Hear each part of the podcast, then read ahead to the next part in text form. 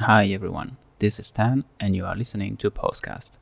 Today we are going to talk about the vegan revolution in the snacking category.